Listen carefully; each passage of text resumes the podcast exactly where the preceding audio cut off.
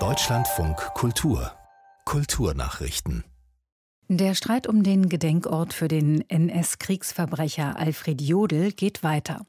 Der Münchner Aktionskünstler Wolfram Kastner will nach seiner Verurteilung durch das Landgericht Traunstein Revision beim Bayerischen Obersten Landesgericht einreichen.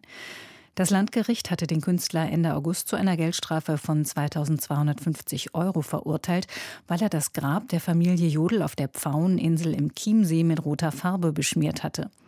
Aus Kastners Sicht war die Aktion ein Protest gegen ein illegales Ehrenmal.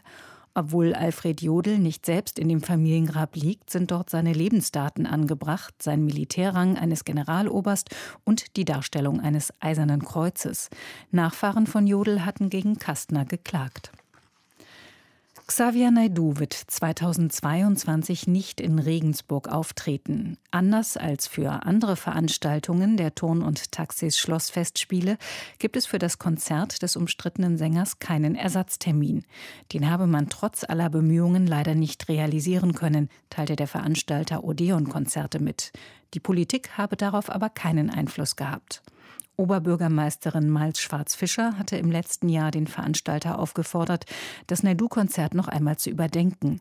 Geplante Auftritte des Sängers werden immer wieder zum Politikum. Xavier Naidu verbreitet seit Jahren Verschwörungsmythen, zuletzt etwa von der QAnon-Bewegung.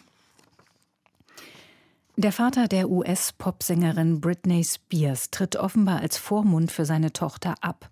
Nach übereinstimmenden Berichten mehrerer US-Medien stellte er beim zuständigen Gericht in Los Angeles einen entsprechenden Antrag. Markus Schuler. Der Fall hat eine überraschende Wende genommen. Laut Gerichtsunterlagen will Vater James Beers nicht nur seine Vormundschaft für die Finanzen seiner Tochter niederlegen, er macht sich jetzt plötzlich auch dafür stark, die komplette Vormundschaft für die 39-jährige Sängerin aufzuheben. Weiter heißt es in dem Gerichtsantrag, Britney habe das Recht, dass das Gericht nun ernsthaft prüfe, ob die Vormundschaft nicht mehr erforderlich sei, er wolle nur das Beste für seine Tochter. Britney Spears steht seit 2008 unter der Vormundschaft ihres Vaters, nachdem sie wegen privater und beruflicher Probleme psychisch zusammengebrochen war. Vater und Tochter führen deshalb seit geraumer Zeit einen erbitterten Rechtsstreit.